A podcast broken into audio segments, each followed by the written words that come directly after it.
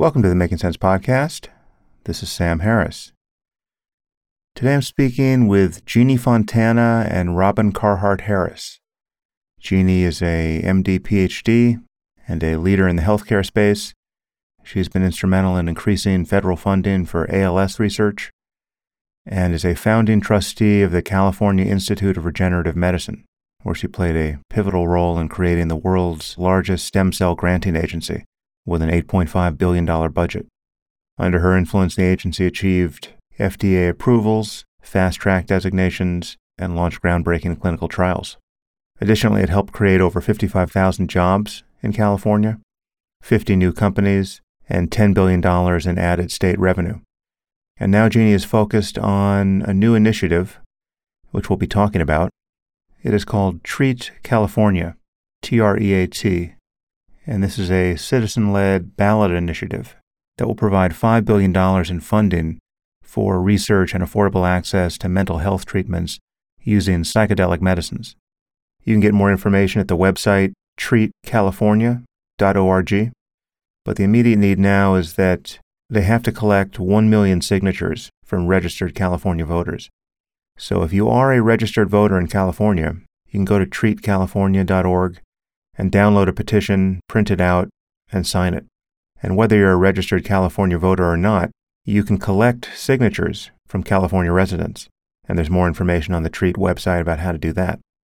And wherever you live on Earth, you can donate to TREAT because gathering 1 million signatures is actually a very expensive thing to do. It usually costs many millions of dollars because it all has to be done physically. You can't just sign the petition on the website. You'll hear much more about the initiative from Jeannie in a few moments, but I just wanted to give you the call to action up front. Once again, that website is treat, T-R-E-A-T, california.org. Jeannie and I are also joined today by Robin Carhart Harris, who founded the Center for Psychedelic Research at Imperial College London, the first center of its kind, in 2019. Then in 2021, Robin became the inaugural Ralph Metzner Distinguished Professor of Neurology and Psychiatry at the University of California, San Francisco. He's also been listed by Time magazine as among the 100 Next. This is a group of emerging leaders from around the world who are shaping the future. He holds a PhD in psychopharmacology from the University of Bristol, and he's led neuroimaging studies with LSD, psilocybin, MDMA, and DMT, as well as several clinical trials for psilocybin therapy. And the topic of discussion today is the TREAT initiative in California and the growing promise of psychedelics for mental health care. We cover some of the recent research and just generally explore how we seem to be at the tipping point here. After all the time that was lost when these compounds were criminalized, it seems that the commitment to research at this point feels rather unstoppable. And it is certainly no exaggeration to say that what happens in California could well determine what happens in the United States as a whole. And now I bring you Jeannie Fontana and Robin Carhart Harris.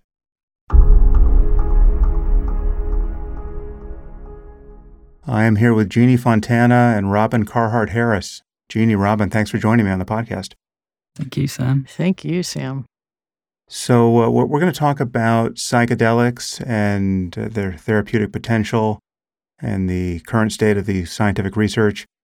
But also, we're going to talk about this very ambitious initiative that Jeannie, you are launching in California.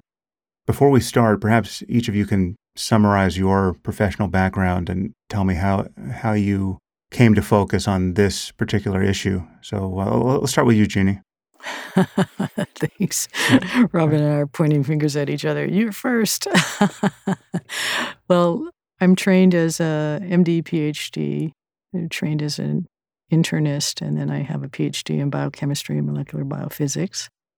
I started as a young woman thinking that I was going to develop some therapeutic that would help treat millions of people. So I've always kind of had this drive in me since I was since I was young. As I finished all my training, which was long and extensive, um, my mother was diagnosed with ALS, and at the time, I remembered it was one of those horrible diseases that I read in my textbook, but mm. I really did. There was not much known about this. This was back in the late 1990s.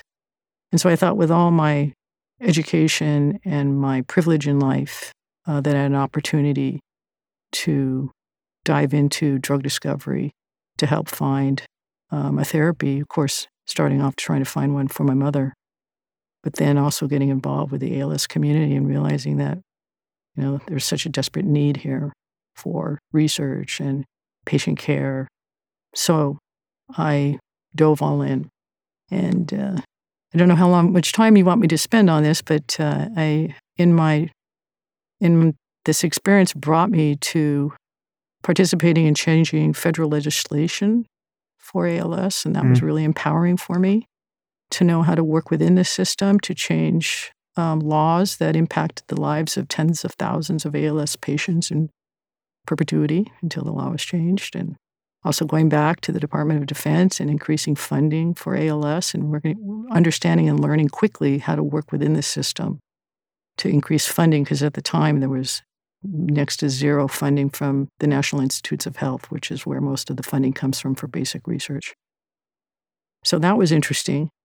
And then at the same time, uh, human embryonic stem cells were just discovered in the late 1990s. And I happened to be working with um, a very wonderful medical research institute in San Diego, where they're top scientists there. And one was a leading stem cell scientist. And brought this to my attention is not to replace neurons in a dish, but to create a disease in a dish, because we can't study human brain tissue easily. So that was very exciting to think about the, having the capability of a large scale pharmaceutical companies where we could identify molecules, disease modifying molecules. Uh, at the same time, George Bush put a moratorium on the funding of embryonic stem cells for mm. political reasons. And so it was a um, one of those aha moments where you say, wait, this, there's some real therapeutic benefits from this research um, and not having any funding and watching uh, all research stopping, in essence, just screeching halt and um, reacting to that. Unfortunately, there was a force of nature here in California from Silicon Valley whose son had juvenile diabetes, and he was always looking for a therapeutic cure and had been speaking with the scientists at Stanford, and they were talking about the promise of stem cells and recognizing that the federal government was limiting the amount of funding on it. So there's a pathway uh, in California where the citizens can demand that the California government actually provide services that they want. In this case, we launched a citizen driven ballot initiative to create the first of its kind funding agency for embryonic stem cells. And I was on uh, that campaign and educating the public about it and educating doctors and patients and uh, participated in you know editorials and things like that and I honestly did not think the bill would pass we were in a, a bleeding economy at the time. Uh, and I, when I was lobbying at the Sacramento with some of the politicians there they said wow this is yes it, it seems to be promising. And at the time it really was in its basic research level. But we can't pay our teachers and our mm. our police department and our firemen and and why should we spend this kind of money on basic research? And i didn't have an answer. I, I agreed with them. I said you know god we have to pay our teachers in our so but what i learned uh, is that in 2004 it was the citizens of california that approved this citizen driven ballot initiative and created the first of its kind and the largest in the world a $3 billion funding agency focused on stem cell research. So I was honored by being a, a board member, creating this new institute, and we were charged with expediting bench to bedside research, which is normally takes about 15 years to go from the lab to a therapy at the bedside. And on average, in the $2,000 um, was about $1.5 billion. So we wanted to set up a granting agency that was improved upon the NIH's system, and we had people from all over the country and the world actually reviewing the different granting agencies. And we set up something that I think, by all accounts, ended up being pretty successful.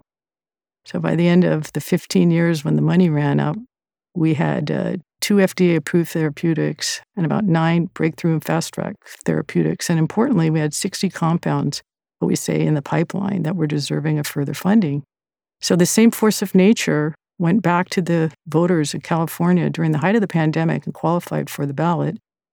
And uh, the voters of California approved an additional $5.5 billion.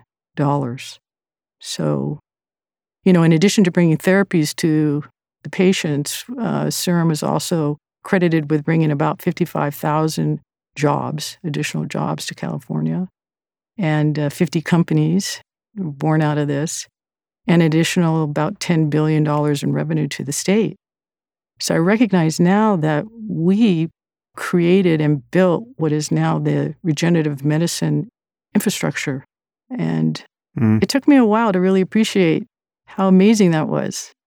And, and uh, I'm so proud of participating in something where we actually, you know, delivered on our promise, which was, you know, expediting bench to bedside research and bringing therapies to patients and, and creating a whole new industry of which now we'll combine it with gene editing and, and other future breakthroughs that we have in medicine that will be combined, and we will actually cure some incurable diseases now. Nice. nice. So this was a long introduction. I'll stop yeah, here no, because great. I could keep on going. Yeah, well, no, we'll, we'll pick up the, the trail there talking about that initiative pathway. But let's bring in Robin. Robin, what, how did you come to study the brain and uh, the nervous system, and what have you focused on, and how did you come to focus on psychedelics?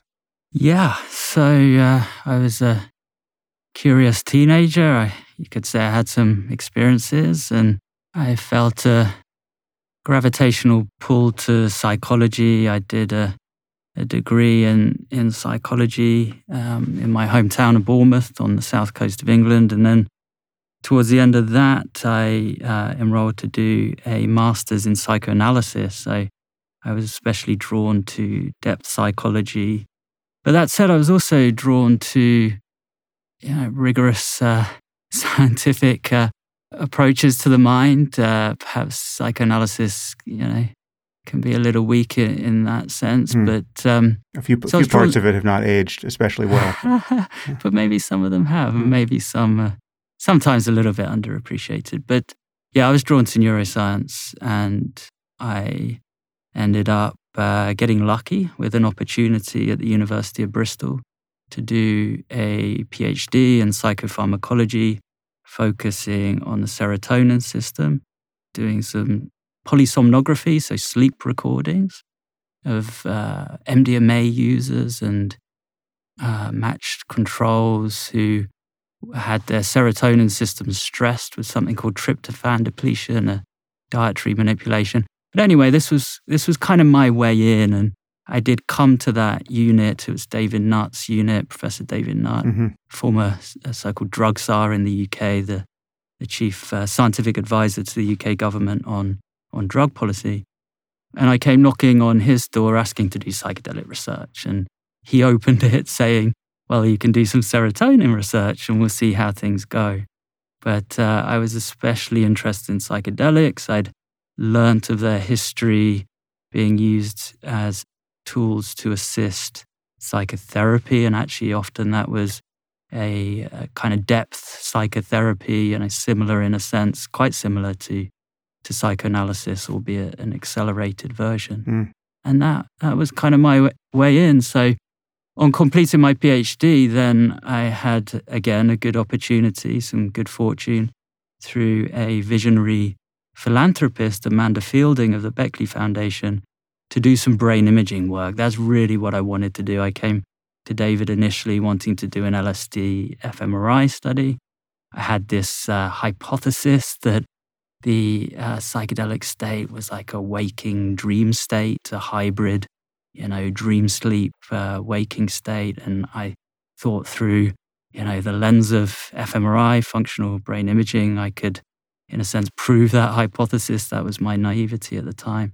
But that was the that was the initial thread that drew me in, and since then I've done a series of brain imaging studies with a range of different psychedelic drugs, psilocybin, LSD, MDMA, DMT, and uh, off the back of that, off off the back of some of the insights that we were getting from the brain imaging, I set up uh, first a, a clinical trial with psilocybin therapy in treatment-resistant depression, and then since then that kind of got a um, ball rolling at a certain time, and uh, I guess we're going to go there.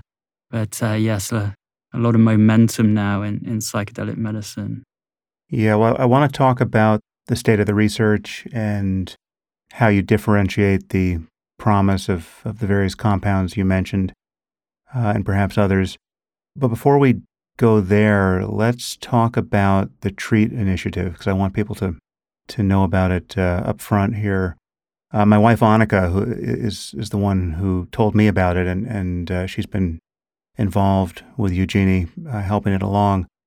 And she, you know, in preparation for this conversation, she has let me know that she thinks it's difficult to communicate the full vision of this initiative. And uh, so I'm wondering, Jeannie, can you explain what you're hoping to accomplish and perhaps anticipate any common misunderstandings of what you're attempting to do?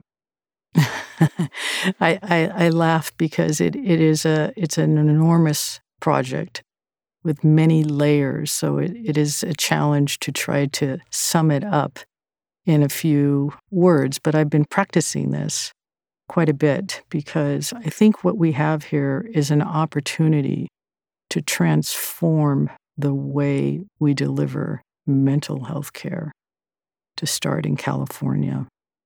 These medicines are showing great promise through clinical trials performed from our top academic institutions that are nothing short of jaw dropping to me.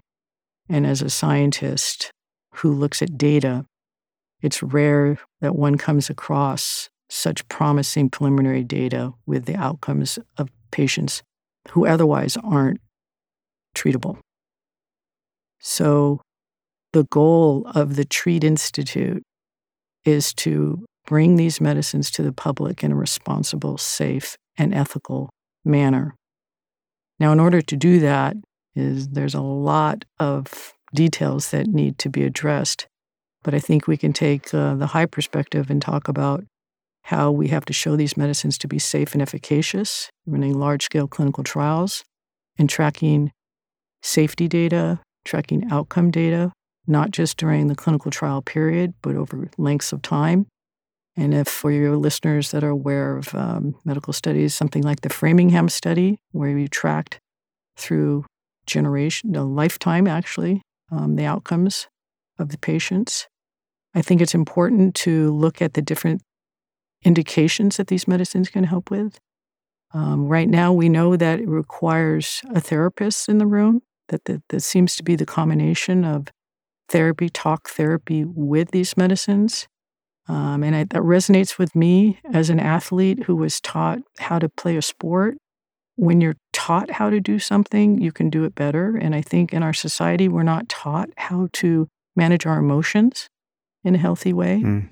So I think the patients need to be prepared and educated with how to experience these medicines and what to importantly do with the insights and emotions elicited through the through the medicine.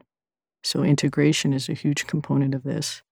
And then importantly is, is access. Uh, I, believe strongly that these medicines need to be available to all, um, not just the rich right now, and not just those that through their insurance policies they're able to take it and others are not. Uh, we, we're well aware that the hardest hit communities in any society are the underserved communities, and mental health, uh, while affecting every citizen of America right now, either personally, with their family members, or certainly with their friends, is being touched by this. So the tools, though, that are provided to the underserved communities are particularly sparse. So main impetus of the treat initiative is to make sure that these these medicines and treatments are available to all.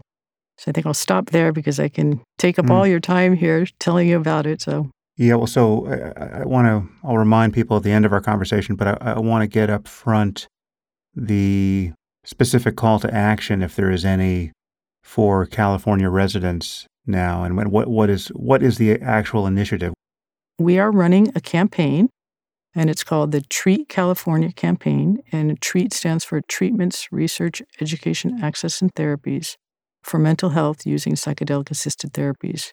In order to qualify for the ballot, which we're going to begin to do in uh, two weeks, we need a million signatures to sign the petition saying they're interested in this to get on the ballot. And the signatures need to come from registered voters. So we appreciate people going to our website, and signing up so that when we get our uh, green light to start collecting signatures, we'll be able to reach you and have you sign this petition. If we don't get the million signatures to qualify for the ballot, then this dream dies. So we are prepared to do what it takes to make sure we qualify for the ballot. Once we've qualified for the ballot, which we intend to do by the year end, we spend all of 2024 educating the public on mental health, um, on psychedelic assisted therapies. And then as we get closer to the vote, and we know that there will be a lot of mayhem because it's a big presidential election, but we have to remind people to vote yes on our proposition on November 5th of 2024. Mm. And I'll, I'll, have a link to the website in the show notes, but w- what is the website? It's uh, treatcalifornia.org. And is there, so you need to get signatures, but is there some component of, of fundraising here? I mean, is there something you need money for to get those signatures? Thank you very much. Yes, I do. Uh, running a campaign like this is enormously expensive. In California, it is uh, on average $30 million. And there, uh, so we need donations. We're at, we have a 10 10 10 campaign. We're asking people to donate at least $10. And of course, it'd be nice to have more, but uh, we think you know two Starbucks coffees from uh, from the people to help us pay for the tools that are required to make us be successful with this campaign. So, mm. and obviously, you don't have to be in California to donate no, to the campaign. Yes. Thank you for that. In fact, yeah. um, one of our biggest donors thus far is a conservative Republican from Florida. Mm. The ideas are that uh, once we run the trials here in California with the FDA, we get FDA approval, these medicines will be available to everybody in the country. So, yes, everybody in the country can donate. Yeah, I wanted. Uh, I'm glad you mentioned that you had a conservative Republican, at least one, yeah. backing yeah. you, because I want to talk about the coalition you're building in support of this. it, it is surprising, and it, it does suggest that there's a path here toward bypassing some of the obvious mistakes we made in the 60s around trying to study these compounds and their promise and then uh, also trying to enfranchise everyone in the society to take them and, and as and that translation from the lab to um, the streets was uh, less principled and uh, governable than seemed wise in retrospect. Timothy Leary standing at the front of it.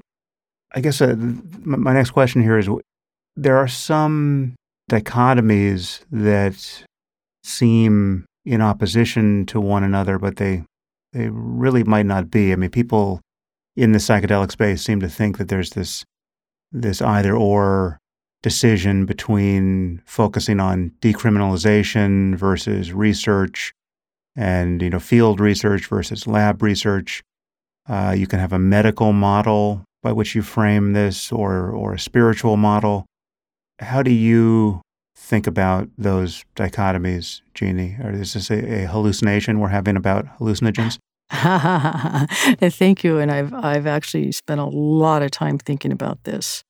Um, I was born in the 60s and raised in the 60s and 70s and witnessed the counterculture revolution and the hippie generation. I also was um, subject to the Dare to Say No campaign by the Reagans. Uh, they did a really good job scaring me to death. You know, this is your brain on drugs, that frying pan, and and the fear, and then also feeling the societal unrest around the Vietnam War and this cultural revolution that was happening. And the drugs were very front and center. So I was in it. I didn't participate myself in taking them, but I, I, I lived in it. I lived through it so I could feel the societal push and pull from all parties. And then not really appreciating what it meant when these medicines were locked up, basically. And then what I've learned subsequently is that they were sort of driven underground.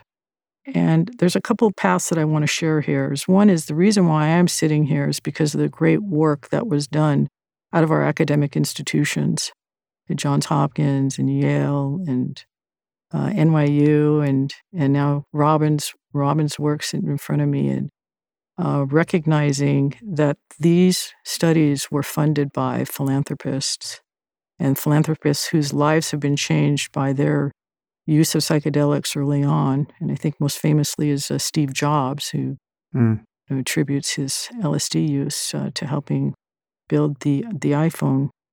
So I also have great respect for these medicines as, as a clinician. So when you're a clinician, you have to think about all types of patients that come to you, and you have to think about best practices for all your patients.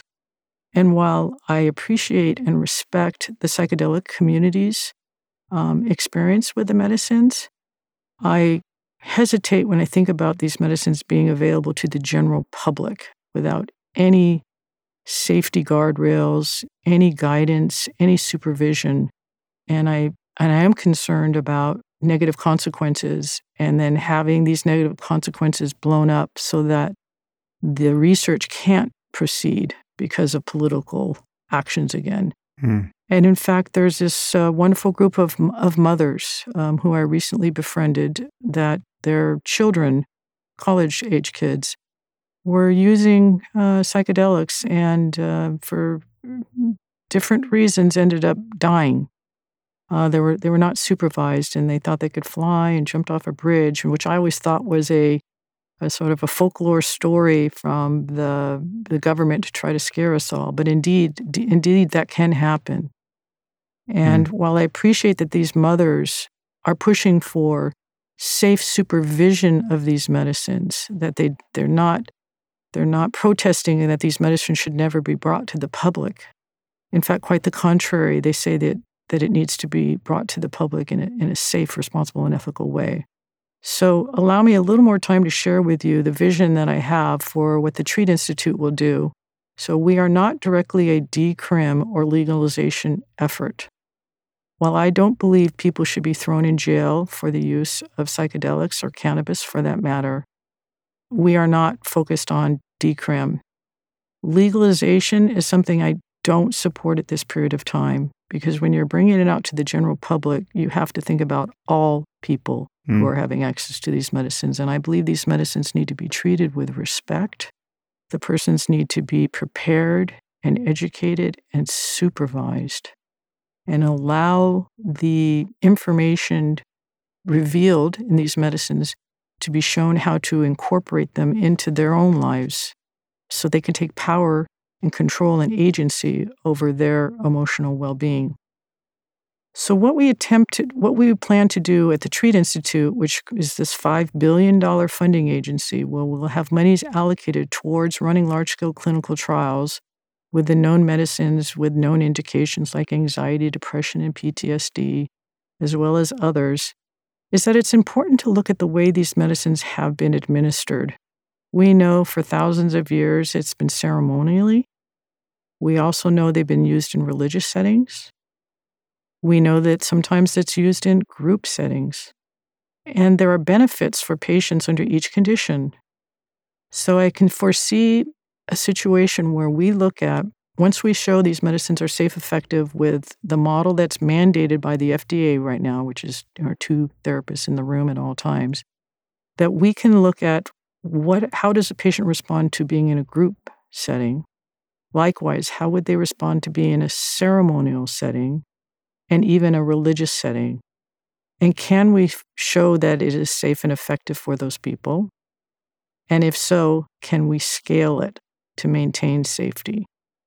So I sort of look at it like going to a restaurant. And as we define more the criteria of what works for the one patient, we're leaving this model of one pill per person for a symptom, which sort of masks symptoms, we say what will benefit that person more as the individual, a more of an integrative approach. So I may prefer to be in a more clinical setting with a one on one therapist. And as I work through some of my issues, I may benefit from being amongst a group setting because there's some healing to be gained by the, these, these group settings where there's safe containers and people can reflect for you the emotions that you're working through. And there's something very beautiful in those group settings. Likewise, the wisdom keepers and the, the way these medicines have been delivered to man for I mean, you could maybe even argue tens of thousands of years, 70,000 years, have been through these ceremonies. Um, and I think we there's there's some truism to it, and I think we need to look at it. We need to study it, and how do we safely bring this model to the citizens first of California and then the rest of the country? And lastly, we have to honor the spirituality of this. Um, religious leaders, it's it's been really one of the more surprising things for me to start exploring religion and not and I don't mean the organized religion, but the spirituality behind religion. And there's really not that much of a difference when you're in one's altered state of consciousness and the common descriptions people have of feeling at one or with this love. And if you happen to be religious, you can relate to it as being God or you can feel Jesus' love, or whatever religion it is that you subscribe to can strengthen that emotion. So mm. I think the Treat Institute offers an opportunity to really address the real healing potential of these different therapeutic modalities. Always keeping in mind, though, is how we can scale it and scale it safely. Well, uh, on the point of scale, where does the federal government come in and, and how would treat influence federal policy if it passed in California? Well, we're planning on passing. and what what we're going to set out doing is to test the safety and efficacy of these medicines. While we all believe these medicines to be safe, there's really no well run study that looks at safety. And I think it would be res- irresponsible for of us to, if, if some untoward side effect um, is revealed when you start looking at thousands of patients, tens of thousands of patients, that something comes up that uh, is deemed uh, too difficult to, to get around, uh, we're going to stop funding. We're, we're not intended to, to fund just because we've been approved for $5 billion. So I'm going to assume that this is safe and that it actually works. And we're working with the FDA and the DEA for approval. And when we get that approval, it becomes available to the country. We will continue to run trials with different medicines and different indications, collecting data all along the way. I talk about our three trifecta of our goals, which is to improve patient outcomes, to show that it's cost effective, and that we make it accessible to all. So, copying the model that we did with the Stem Cell Agency, we actually help the federal government come up with their own guidelines and regulations around stem cells and how they should be administered to the rest of the country. So I view us as working with the existing system, bringing evidence and data to support the decisions that we make. You know, I'm not naive about this, but I believe that, you know, we should make decisions based upon evidence and data as best we can. So uh, before we get into the the state of the research, uh, I just want to see if I can get more information from you on the coalition you have built in support of Treat. And I, you know, perhaps there are people who support you who aren't ready to go public yet. So, you know, feel free to to edit your response. But I just know that there's a a fairly bewildering diversity of people and groups that actually support you, and you seem to have quite a talent for bringing together collaborators and, and supporters who wouldn't normally find themselves on the same team. Can you say more about that? Well, first of all, I'm I'm just honored. I'm so honored to work with the people on my team. And I think we are all aligned. And what I love about this project, there's so many things I love about this project, is that we're showing up as very competent, credible, experienced human beings who are aligned to help and serve others. And so in this case, I can touch every person because there's not one person, again, I repeat this, in our country that is not personally touched by mental health issues, depression, anxiety, addiction. Their family members are, and certainly their friends. So that when we're discussing bringing a new tool, we're bringing a new tool to the healthcare provider to help people that aren't otherwise helped. And we're doing it with rigorous research, oversight, and not just the black and whites of evidence as we're bringing heart to this. We want to bring compassion to how we're treating people. And by leading with competency and importantly with compassion, I'm able to pull in other like minded, extraordinary human beings, and I'm so lucky. So, to that end, you know, I have to brag about my campaign manager. This is a man who was the senior advisor, essentially the right hand of, of Rich Trumka, who was the president of the AFL CIO unions. And if you're not aware about unions, which I was not before this, um, there are about a handful of incredibly powerful unions that represent the workers. And the AFL CIO union represents about 60 different unions, each representing the workers, the backbones of America. They make our country run. These are the people who take care of our children, of our in the hospitals, in our home, the nursing homes, the plumbers, the people who create the roads, the postal workers, the fire departments, the nurses, the teachers. But because of Ramon, has been in this business for 30 years, has run hundreds of campaigns, including supporting presidential campaigns. His wealth of experience is bar none. And because he's such an honorable person, the doors are open for us so he puts me in front of the leaders of some of the major unions in our state and in our country and allows me to share the vision of the Treat California Act. And every single meeting we've had, they are supporting us and they are in the process of working through the, the uh, procedures that they do to endorse us. And I'm proud to share with you that we got the endorsement from the Long Beach Firefighter Union before we even submitted our legislation, which was the first in union history. We also got the support of the American Postal Workers for the Los Angeles area and San Diego areas. This ground level support from the people, these are everyday workers who are suffering themselves, their family members are, and they're also taking care of people who are suffering. So when we show up and we say, you know, this is not a cure all, I do not think psychedelic assisted therapy is going to cure every person. But I say, if we can address 10% of the population that's suffering from depression, anxiety, addiction, just 10%, they're otherwise not treated by, we're saving, we don't even talk about money, but we're saving people's lives.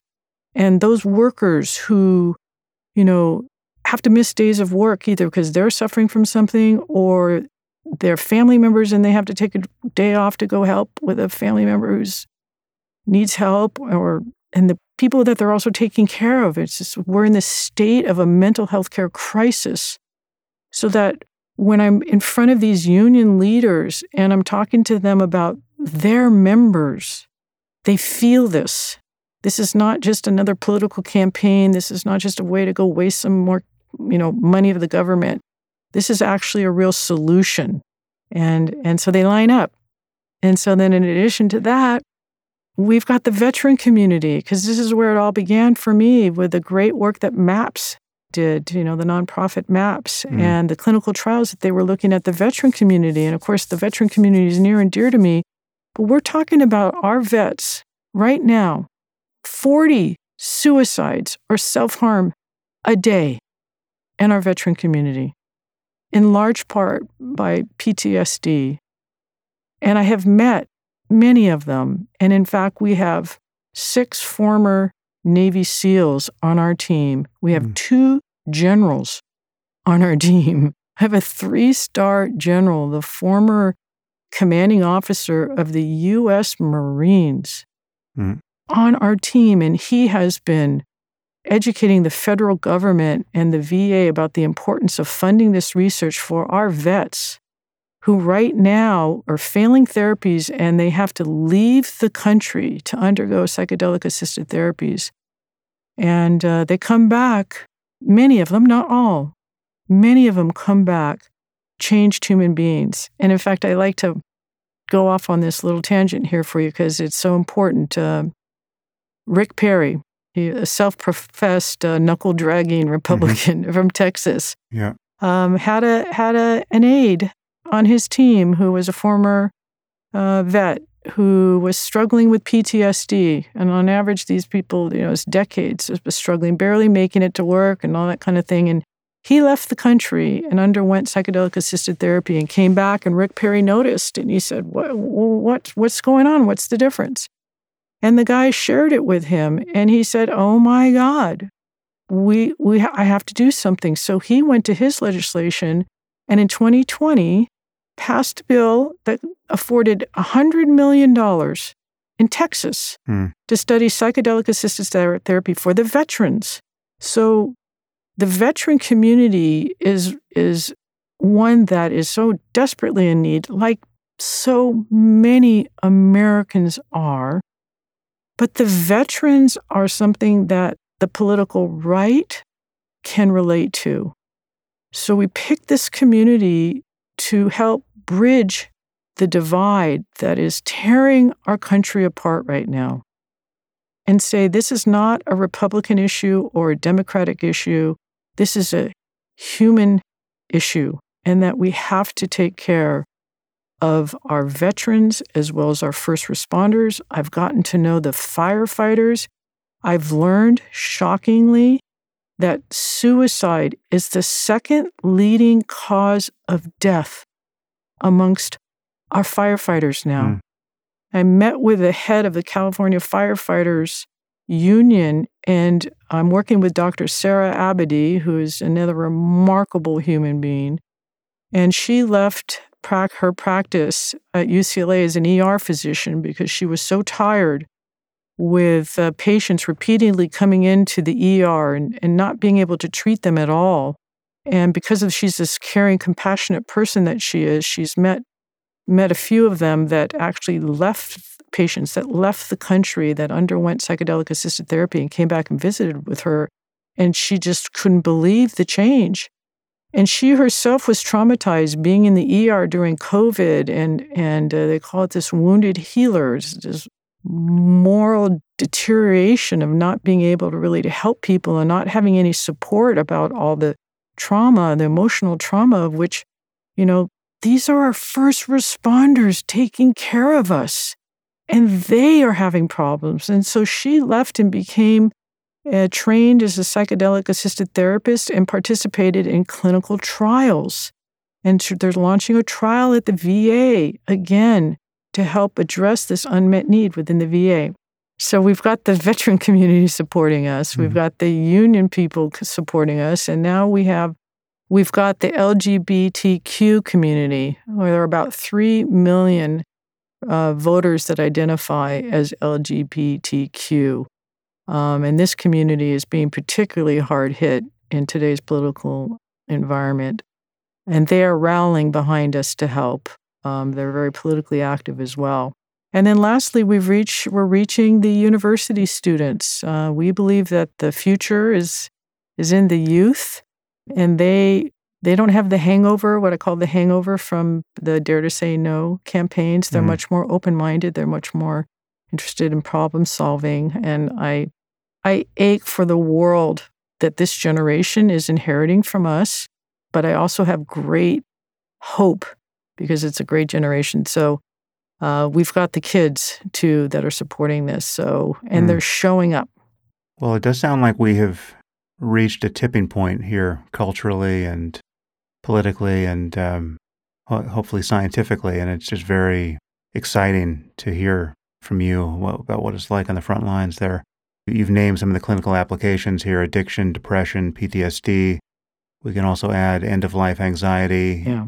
Yeah. You pr- probably we can extend the list beyond that, but then there's also just the betterment of well people, which I know uh, Mhm. Roland Griffiths, who I've, I've Mhm. spoken with on the podcast before, has been focusing on.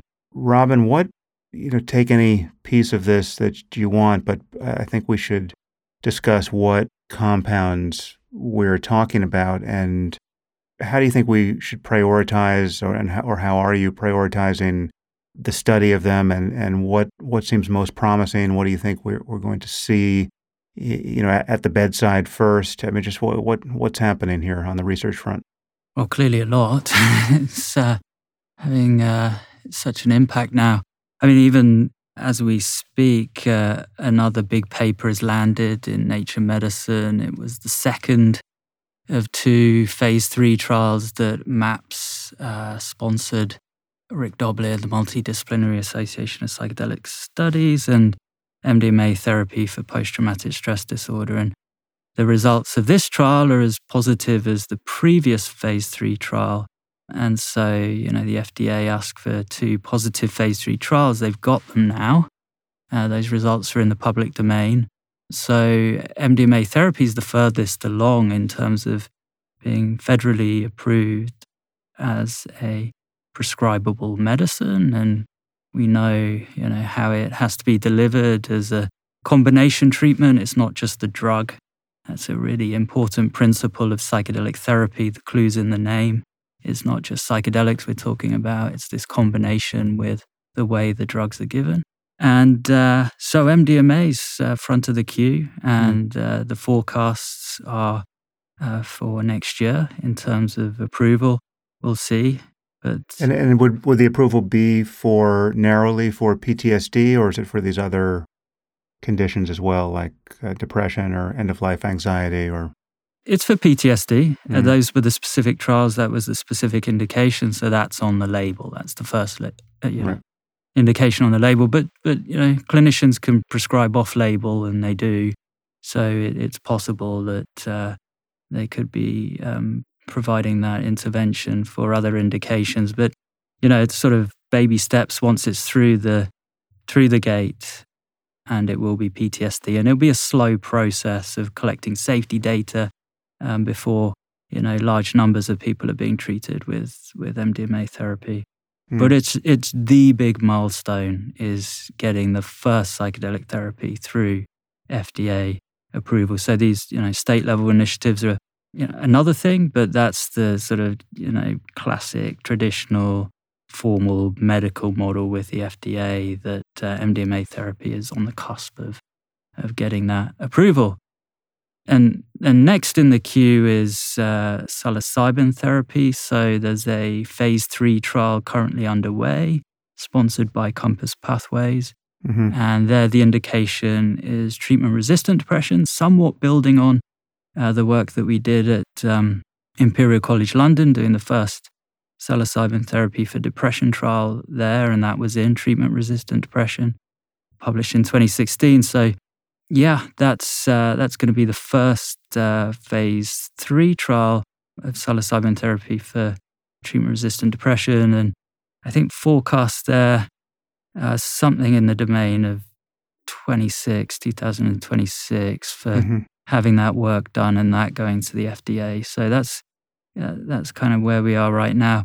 Then there's a bunch of other compounds, of course. Um, you know, ketamine already is used as a medicine, and ketamine therapies is happening right now at some scale, uh, treating depression and so on, rapid acting antidepressant. Somewhat a different model and also a different compound. Uh, I'm not sure I would lump it in with psychedelics personally. Mhm. I think sometimes that, that term is a little too fuzzily defined or there's a lack of a, a, a crisp definition, really. But that's there. And then there are other compounds, other classic psychedelics such as LSD.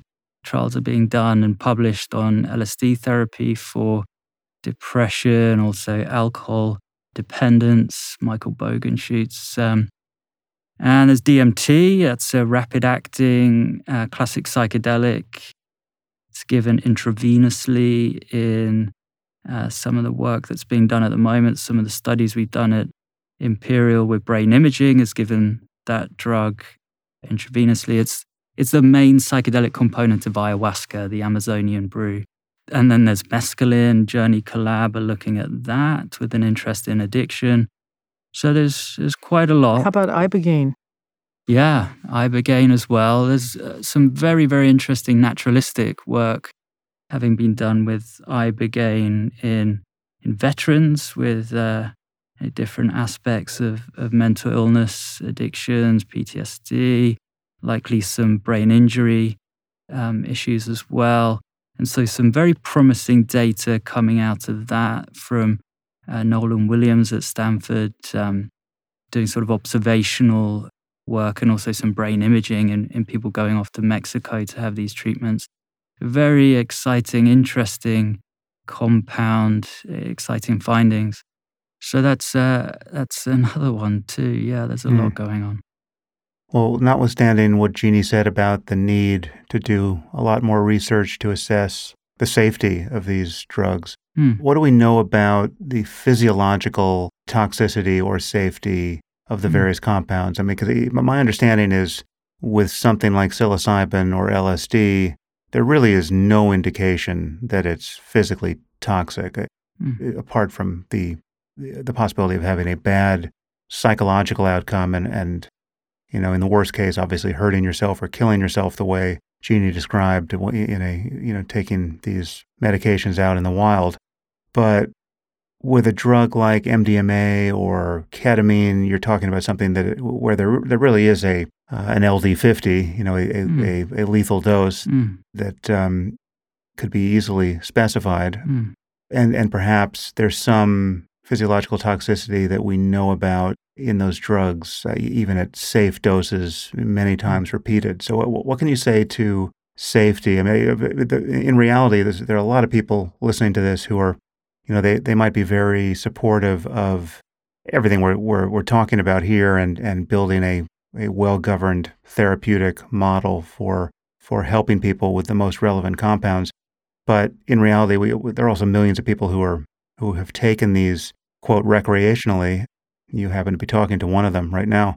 And um, in making decisions about what to take, there are differences here. And obviously, we should add the caveat uh, that not everyone should take these compounds, certainly not in, a situation where they're they haven't seen to all of the uh, necessities of uh, set and setting. And I've talked about that in at great length on other podcasts with people like Roland Griffiths and James Fadiman and others. But um, there are just differences here, and we should also stipulate that in many cases, unless you're in the presence of something like psilocybin mushrooms, you're taking something that, unless you've had it studied in a lab, you don't, you can't be sure you're taking the compound you think you're taking. So, all of those caveats aside, in the presence of the actual compounds, can you differentiate any safety concerns at the, at the physiological level? Yes, absolutely. I mean, the compounds are often too easily lumped together as, you know, say psychedelics, but they're really quite distinct and the toxicity profiles are quite distinct. I mean, the dose makes the poison, so even those compounds with the better therapeutic uh, indices, meaning that a therapeutic dose to a dangerous or lethal dose could be massive. And in the case of, say, psilocybin, it is a very large therapeutic index. So that's very positive, you know. But uh, tighter, tighter with LSD, actually, you know, LSD is very potent. So it is mm-hmm. not so hard to overdose on LSD. And, and then it's not just the psychological risk, but there's also some physiological risk as well.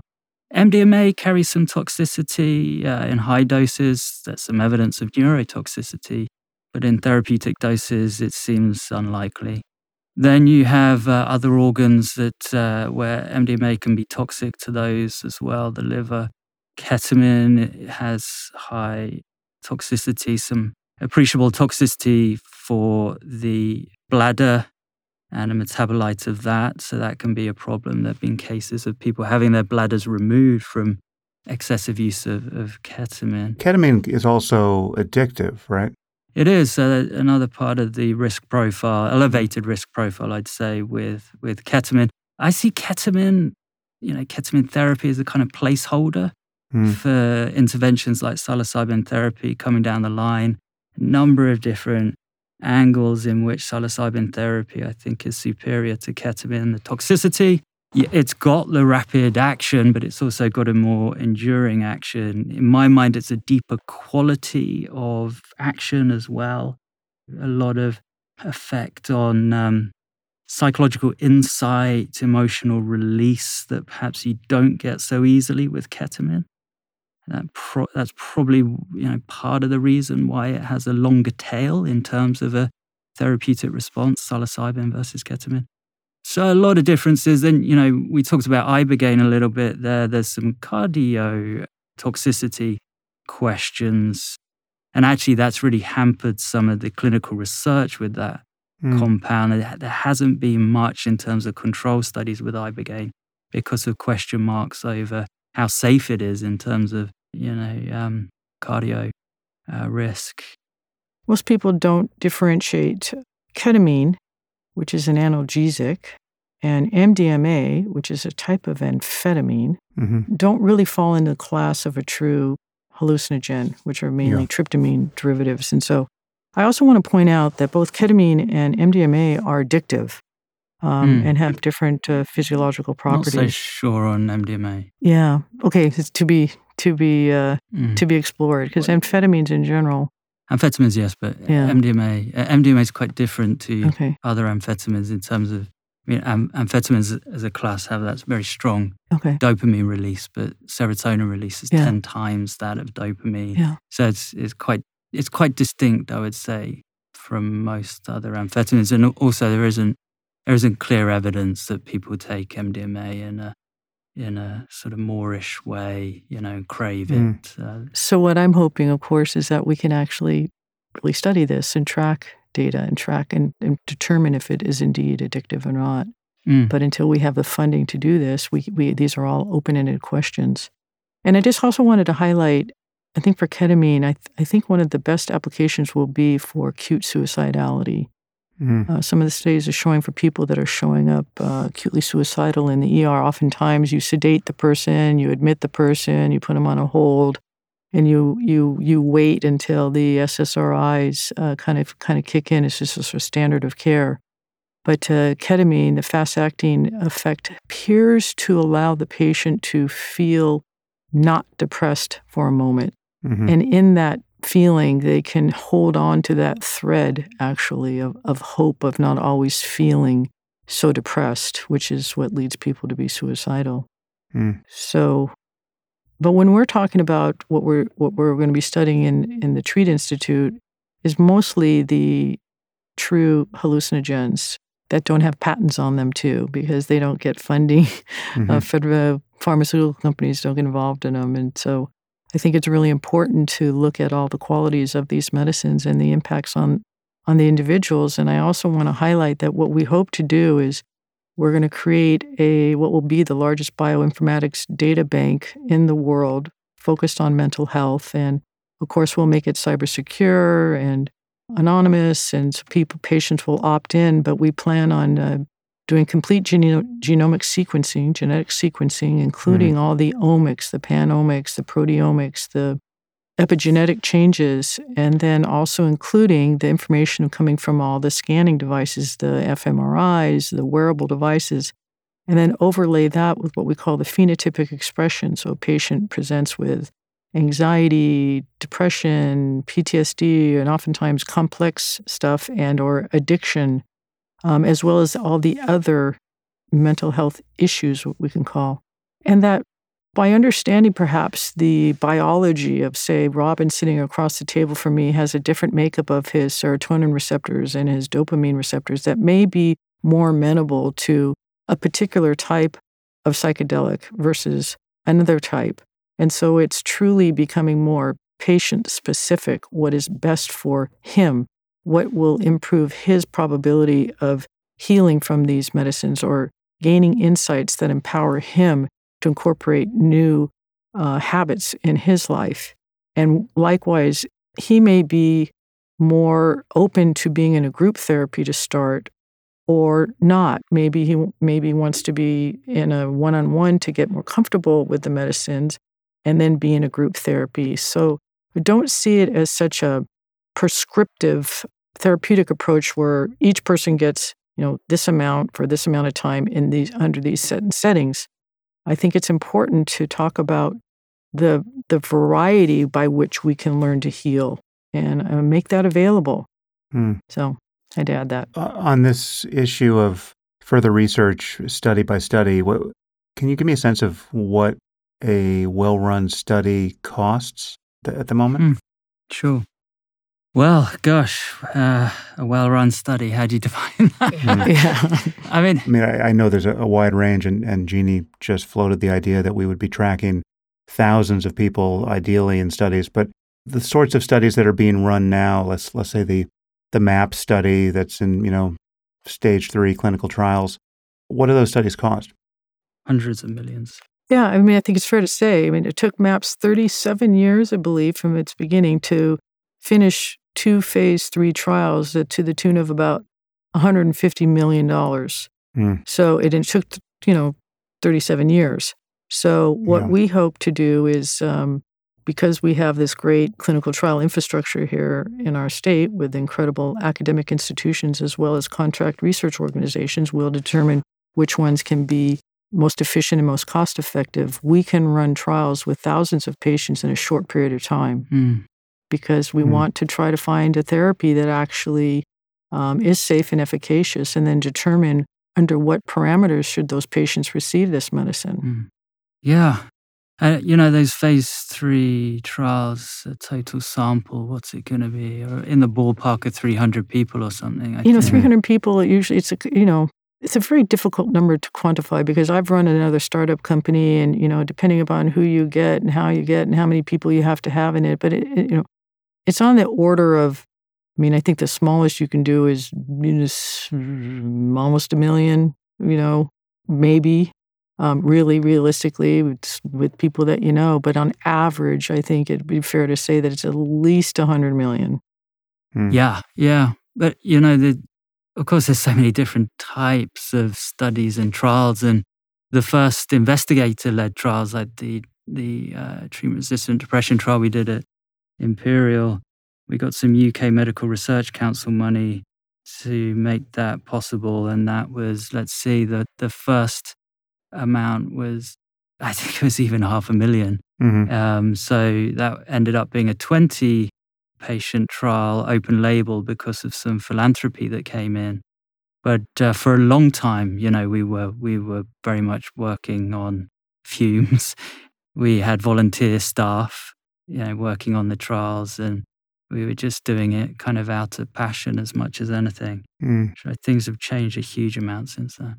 What do you think is happening in the brain at this point, Robin, when when we take one of the classic serotonergic psychedelics, so LSD, psilocybin? I mean, I'd be interested to know what you think is happening with MDMA as well. But Yeah. uh, and I think you said you did a an fMRI study on DMT Yeah. too. What is it? Give give me the the mapping that we uh, Mm. are reasonably confident in at this point.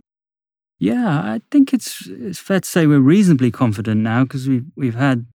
You know, personally, uh, I've done three studies with three classics. Uh, DMT was the most recent, and uh, so there are some principles that are emerging. Um, one of them is that uh, if we look at brain networks, which is more the way that we think of human brain function and making mappings to you know, high level cognition and and conscious states. You know, we're we're much more thinking about brain networks now, their dynamics, and uh, there we see that across the board with psilocybin, LSD, DMT, you see a breakdown in the integrity of brain networks, and this is actually quite true across you know a repertoire of major brain networks, but especially so in high level brain networks, uh, networks that we describe as transmodal, meaning they don't just do one thing, but they do Mhm. a few things. They're involved in a lot, including, you know, the highest level aspects of, of human cognition or consciousness. So we see the integrity of, of those networks, the different nodes, the different parts that make them up, uh, that breaks down. And at the same time, uh, those networks open up their communication profile so that rather than being very segregated from each other, very insular, they start to communicate more with each other. And we can describe that a few different ways. We could call it desegregation, network desegregation. So you have within network disintegration, and you have between network desegregation, where mm. um, at the global level, as in the whole of the brain, you could describe a global increase in, in functional integrity. There's, there's more. There's always more, of mm. course. And, uh, you know, I haven't even gone into the pharmacology that with the classic psychedelics, one of the ways that we could define them, I don't think we can, we should only define them this way because it glosses over the phenomenology, which I actually think is, is key for a definition uh, of these drugs. But we do know with a high degree of confidence, really mostly from the human research, and I think that is pivotal here actually. We know that stimulating directly a certain serotonin receptor is key to their action. And we know that because there's a very tight positive correlation between the affinity or stickiness, or we call it binding potential, of a given psychedelic for that receptor specifically and its potency. So, are these uh, still the 2A receptors? Yeah, the serotonin 2A receptors. Yeah. yeah. So, higher affinity, more potent. You know, LSD, very high affinity, very potent compound. And then we also know that if you pre treat with a serotonin 2A receptor blocker, we call those antagonists, then the psychedelic can't hit its target because it's blocked and you mm. don't trip. You don't have a psychedelic experience. And then we, we also have um, more recent evidence that you can abort a trip by giving the blocker after giving the psychedelic. So, mm-hmm. you know, these are just a, a few examples of really converging evidence on the 2A receptor as being the key initiation site. It's where it all begins, in a sense, with the action of at least the classic psychedelics. Mm. Is MDMA also active through the 2A receptors? not directly, but the, really the key sort of signature pharmacological action of MDM, MDMA is its serotonin release. Yeah, it's, it's really pretty unique in that sense. There aren't many compounds that release serotonin as potently. Mm. Yeah, I mean, we have the selective serotonin reuptake inhibitor, antidepressants, Prozac uh, like drugs, but uh, they're just blocking the reuptake. MDMA actually stimulates the release of serotonin. So I sometimes playfully call it a like turbo SSRI. Mm. It's sort of spitting out serotonin into the, the synapse, that gap where all the key, you know, uh, chemical information transfer happens between neurons. In some possible dystopian future, it will be sold under that name in a in a drugstore near you uh, to teenagers. What what do you make of the fact that DMT is actually an endogenous neurotransmitter? I mean, do we know what it might be doing at this point on its own at its uh, ambient level? We don't, but it's one of the great mysteries, and you know, Rick Strassman has classically speculated on that in uh, the spirit molecule. It is there, you can find it in the body and you can find it in the brain. And there's also some uh, rodent evidence now that it's released, or at least its concentration spikes up in a dying brain. Mm. And uh, the problem there is a, a, specificity question because a lot, a lot spikes up in a dying brain because cells are, are dying and spilling their content in a sense. So serotonin itself spikes up massively. So there's just a little bit of a question mark on there know, some people have also questioned whether there's enough of of DMT uh, mm-hmm. endogenously to really have an appreciable sort of functional effect. But then people say, well, you know, during these extreme states, as was shown in that rodent work, maybe it it spikes up, and then maybe then it, you know, that could explain things like the near death experience because you enter a psychedelic like state through the action of this endogenous psychedelic.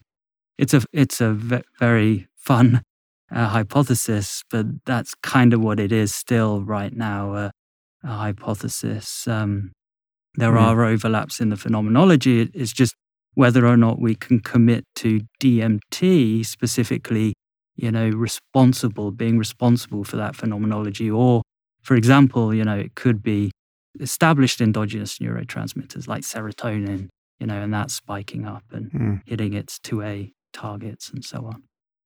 I- Is there any prospect, do you think, in the near term of us developing and uh, discovering new compounds that we just haven't named here? I mean, we, we, we're talking about, we can almost count on one hand the number of compounds we're excited to study, but I Mm. remember meeting the rogue chemist, Sasha Shulgin. I don't know if either of you ever knew him, but you know, he, to, to hear him talk about it, it sounded like if you just you know walked into his house, he he could produce you know hundreds of different compounds Mm. that he had privately experimented with and and cataloged.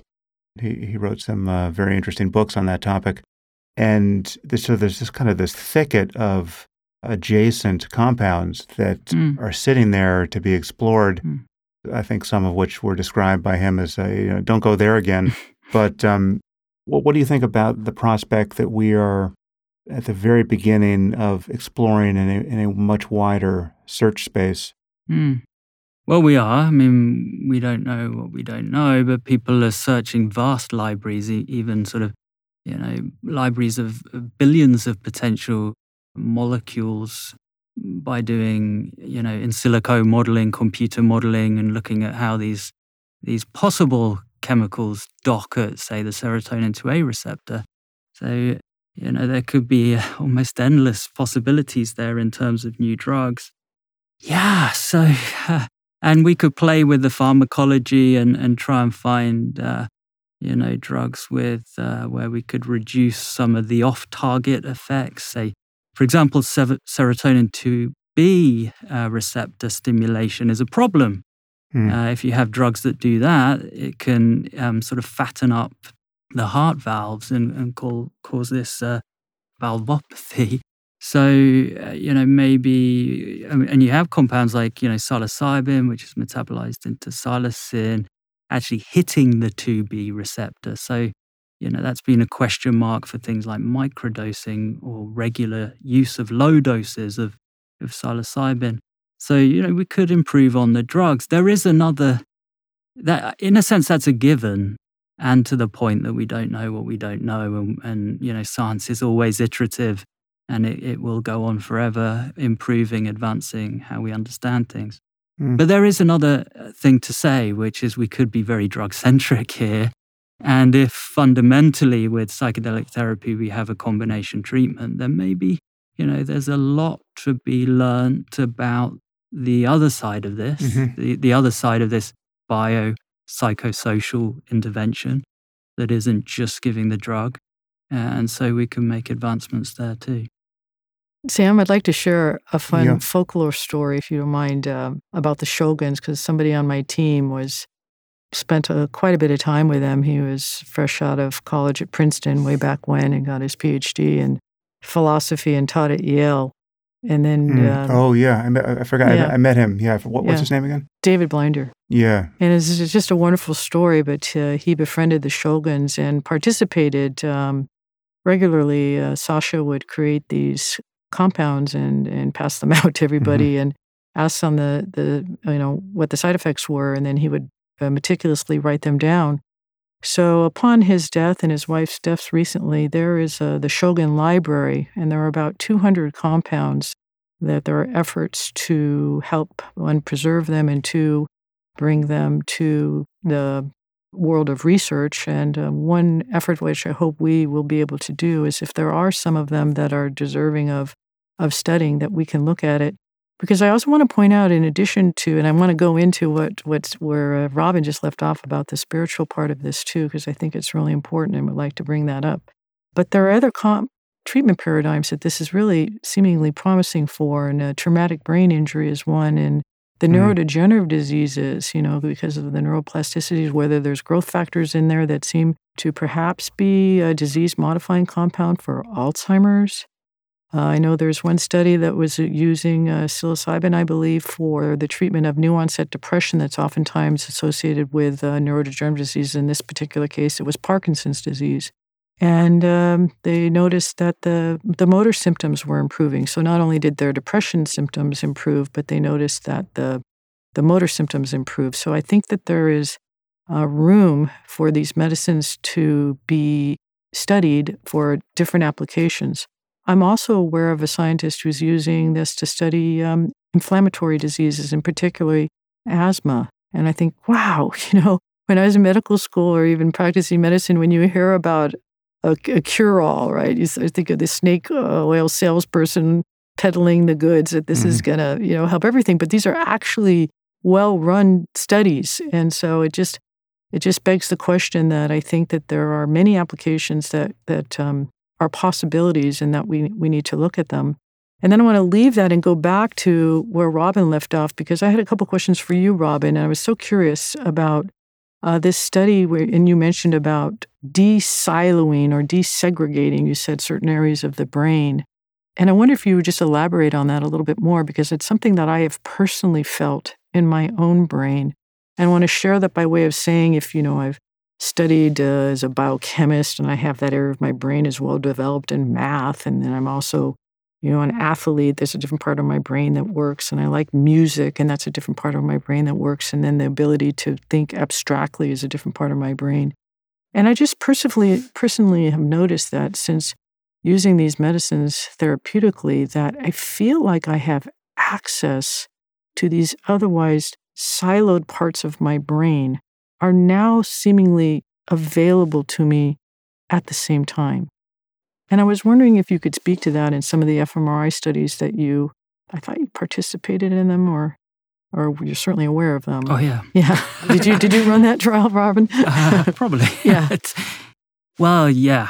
Of course, uh, we have to be a bit careful what we feel, feel in our brain. Um, but uh, yeah, I mean, yeah. There's a, a few different principles, as I as I said you have, in a sense, organization and, and structure that's recognized in the brain, like, say, a brain network, that you can then see decrease in its organization under drugs. So that's that's you know example of that disintegration or or a loss of structure or a loss of regular you know regularity a dysregulating action. So that's stuff breaking down, you know? I call that, there's a hypothesis I introduced about 10 years ago called the entropic brain hypothesis, which is somewhat related here. You can think of entropy in the thermodynamic sense of degradation, things, things breaking down the arrow of time. But there's also this intriguing possibility that we have less of a good handle on, which is you know, it takes us back to the definition of these compounds, at least, you know, true classic psychedelics, psyche as uh, mind or more, more accurately soul. And then the other term means to make manifest or visible. So, you know, while we have aspects of, of brain function dysregulating or breaking down, what of, you know, the, um, the hidden order amidst the disorder or the cosmos in the chaos, as mm-hmm. Carl Jung would say. You know, what accounts for that? What accounts for the insight? What accounts for the the apparent, uh, you know, um, seeing of of things, of content? Say on DMT, you know, classic aspect of the phenomenology there is that people report these apparent sort of encounters with other sentient beings.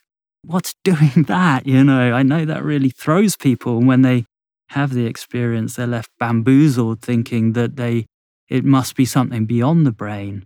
Mm. Of course, I think that's a false inference.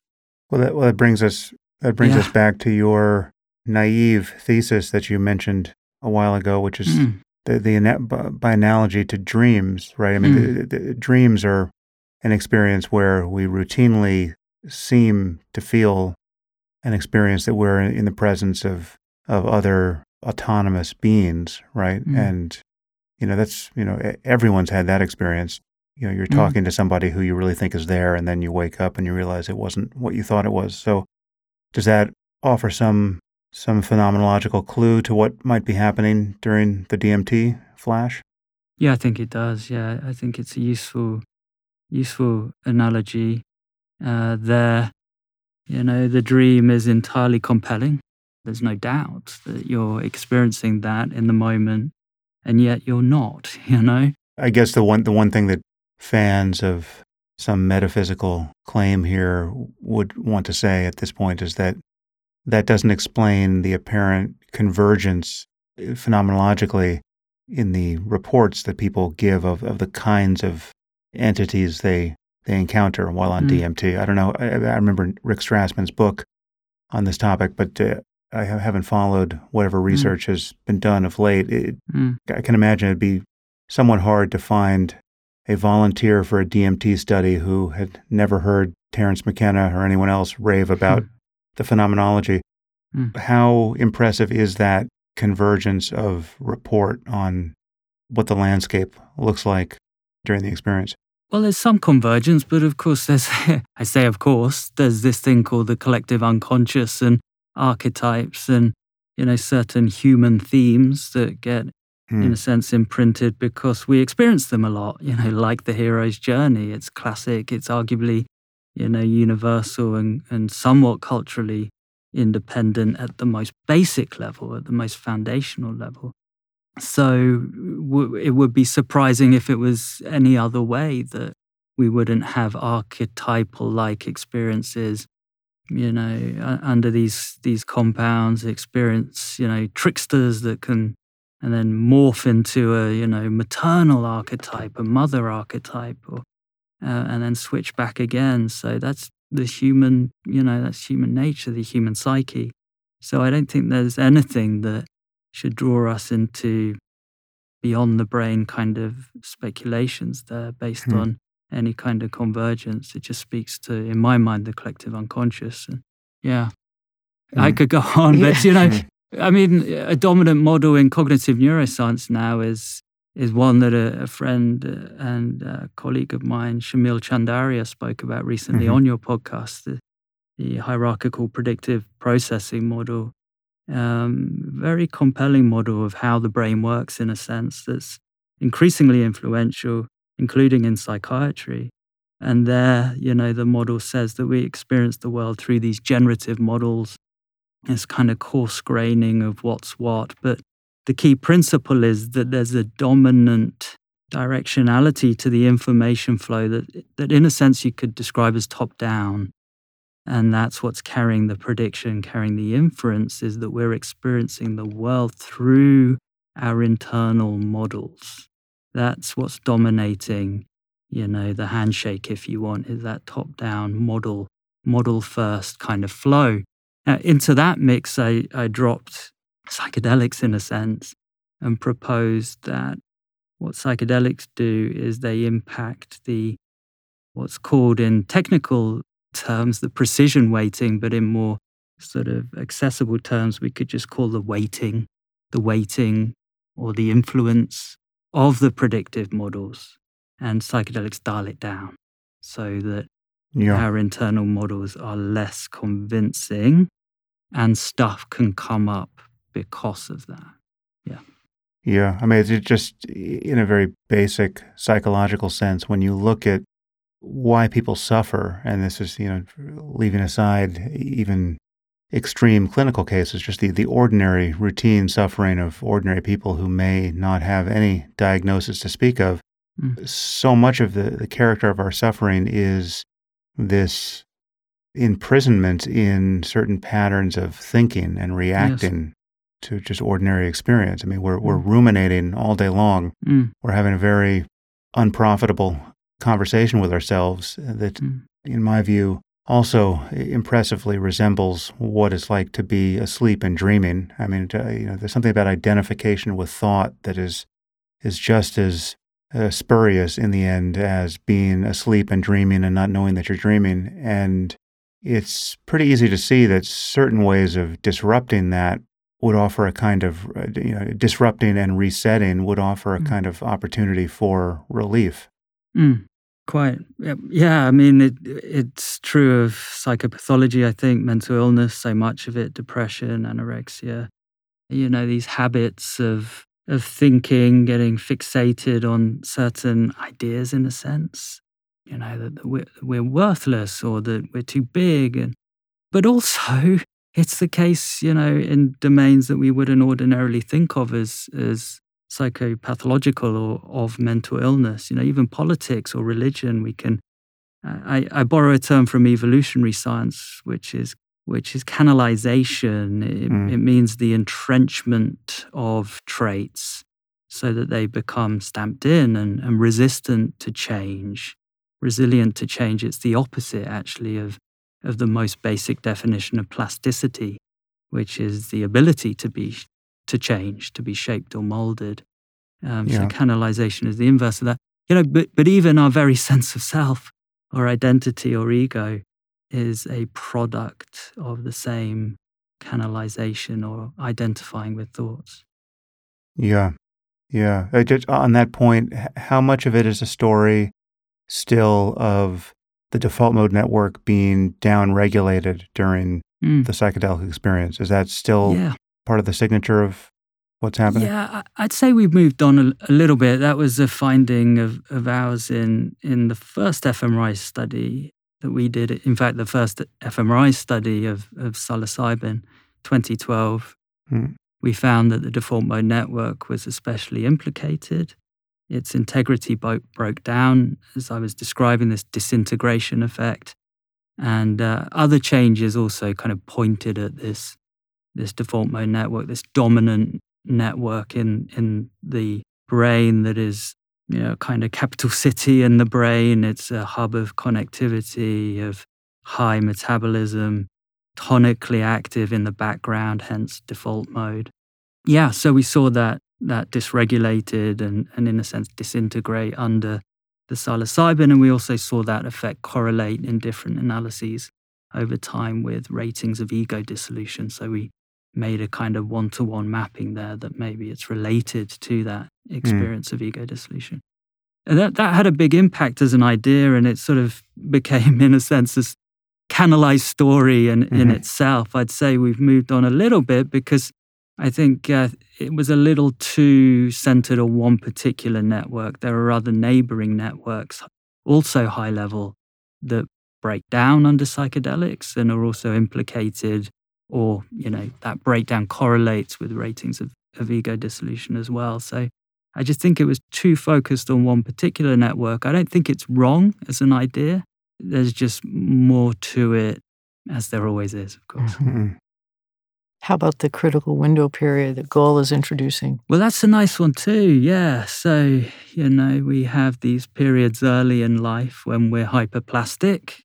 You know, just think of kids and and how they can pick up language languages so easily in the early years and then that window of plasticity or sort of spongibility that you take on so much closes and, and we become less plastic and less able to learn. So, yeah, that uh, critical period plasticity has been uh, especially well articulated by Gül Dölen.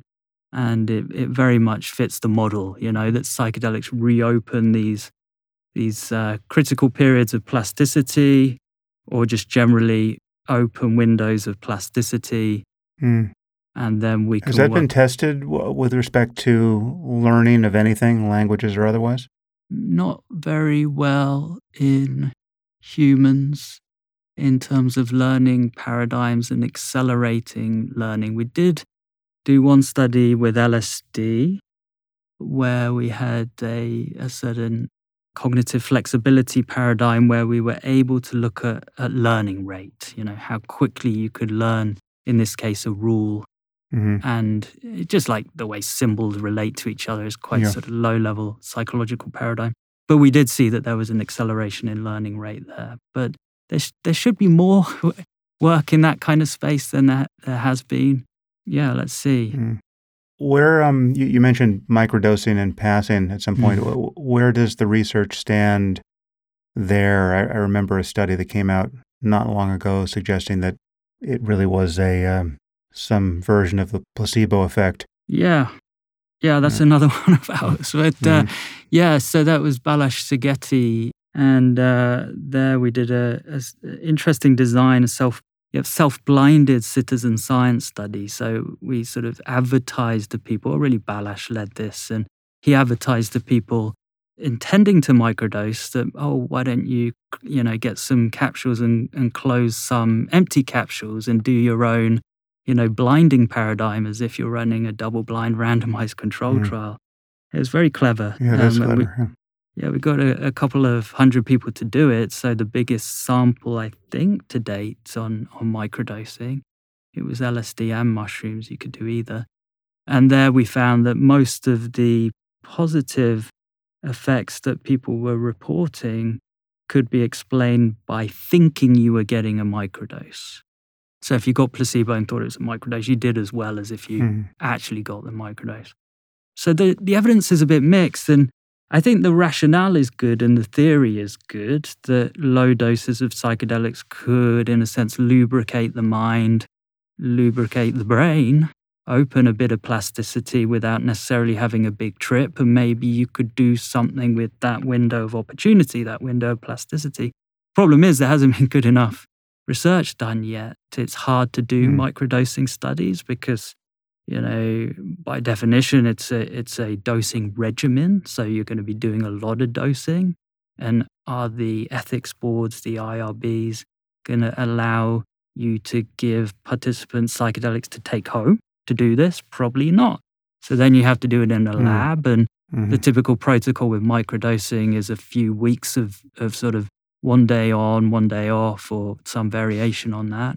So, so that's a lot of visits, and that's going to be, you know, horribly expensive. And and it, it's these kind of practical challenges that have meant that we haven't done very good microdosing studies. And and when the control studies have been done, they haven't really come through with compelling evidence. So I would just say, watch this space on microdosing mm-hmm. as an idea. It's quite quite interesting, if not even compelling, but the evidence isn't there yet. Well, another reason to fund some research.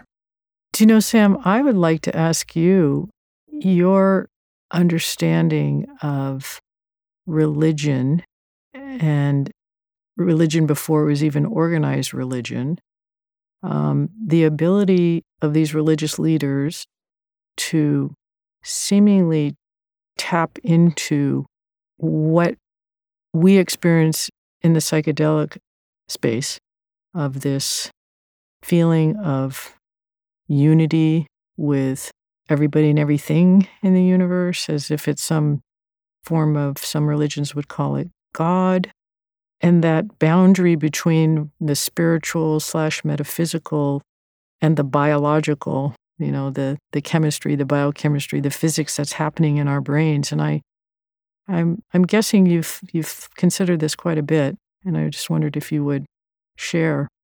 Yeah well, I, I talk about it a lot especially over at waking up the our meditation app.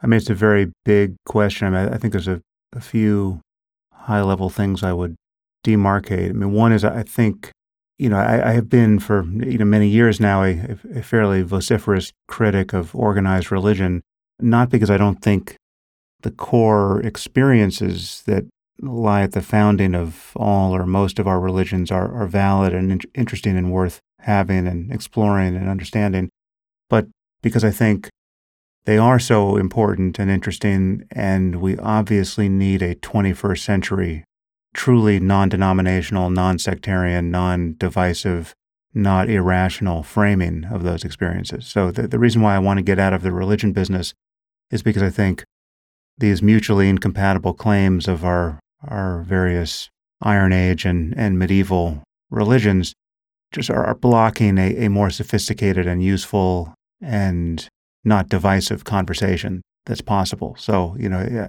so insofar as I can help inspire that conversation, I've been I've been trying to do that. And in various moments, my criticism of, of organized religion has been fairly denigrating, but I'm also realistic that you know I don't think I'm going to live to see a day where there are no longer Christians, Muslims, Jews, Buddhists, Hindus all vying for recognition of the unique veracity of each of their faiths. And I, I also I just think we're we're in very different lanes here. I mean, I think I would, you know, just do nothing but celebrate the fact that you could reach out to a fundamentalist Christian and convince them that they want to support your the Treat initiative very much within the context of their Christianity, right? Like this is, you know, I don't think you should be in the business of pointing out what is wrong with Christianity. No. Uh, that, that's my job. but um, Can I share with you? Can I share with you Yeah. just real quick? Yeah, the go for it. first, the first, uh, I'd submitted the legislation. Uh, I think it was July seventeenth, and putting in long hours. And at the end of the night, uh, uh, there was a voice memo, and I debated whether I wanted to listen to it or not because if it was something that might upset me, it might upset my sleep. But for some reason, I, I decided to listen to it, and I wanted to share this with you because I think it is just jaw dropping, remarkable to me. It was from a very conservative Christian white man who said, I read your legislation and I think it's the most impactful and important legislation I've ever read.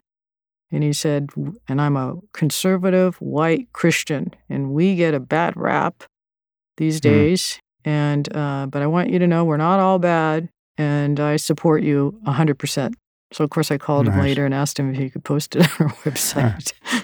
so, I didn't mean to interrupt, but it just, yeah, um, I, it was just further affirmation that this goes beyond politics and religion and that there's so much suffering out there that uh, people are starving for so, a new solution. yeah, yeah. Well, what I mean, what it promises to me is something like a 21st century version of a new Mysteries of Eleusis, right? Mean, this is this is the you know, the that. secretive Yeah. right that was Yeah. you know at the foundation of a fair amount of Greek Mhm. philosophy. Mm-hmm. But you know, by its very nature, it was organized, it was mm-hmm. orderly. It was not a matter of handing out these compounds to everyone to use recreationally.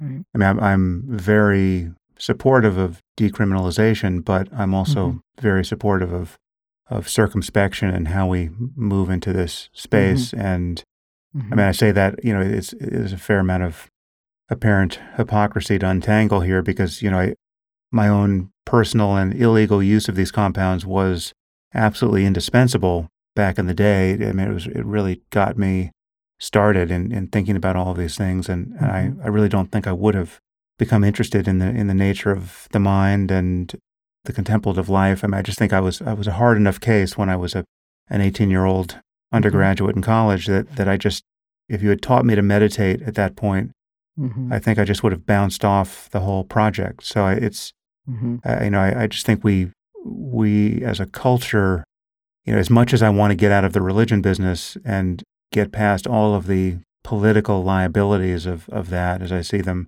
and the the unscientific bias that I think is built into it, I think secular culture is really starving for a a fully wise Mm-hmm. uh, language by which Mhm. to you know organize our lives and Mhm.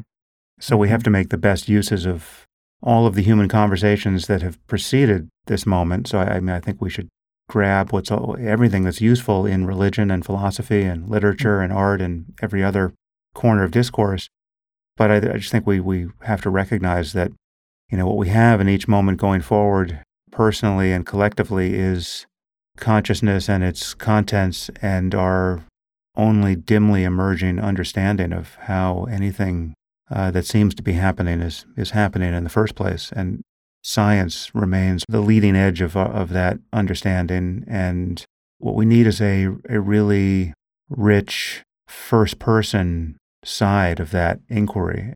And the introduction of psychedelics into the conversation puts the the furthest reaches of human well-being and insight into reach for normal people. I mean, this is, you know, normally you would have to be the kind of person who would be willing to spend a year on silent retreat, you know, to begin to touch what someone can touch in 4 Mhm. hours under proper guidance given a compound like MDMA or psilocybin. And so it's, um, it's not to say that there aren't differences between meditation and psychedelics. I, I've talked about those in other, other contexts, but there's a fair amount of overlap there as well. And so I, I just think it's it's fantastic what what you guys are doing, and um, I really appreciate you both coming on the podcast to talk about it.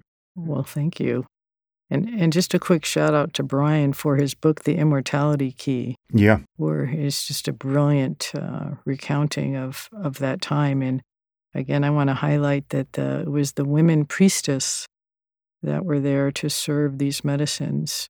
And that and that that's what we intend to do in today's age to bring these medicines thoughtfully to the public in a safe way, but introducing a new model, a completely new model, where we do embrace the human being human again and being able to talk about that and being able to connect with one another with compassion and understanding, appreciation for we are more than just a collection of, of neurons in our brain. We are part of a collective group, a superorganism, if you will, of this, you know, Homo sapiens.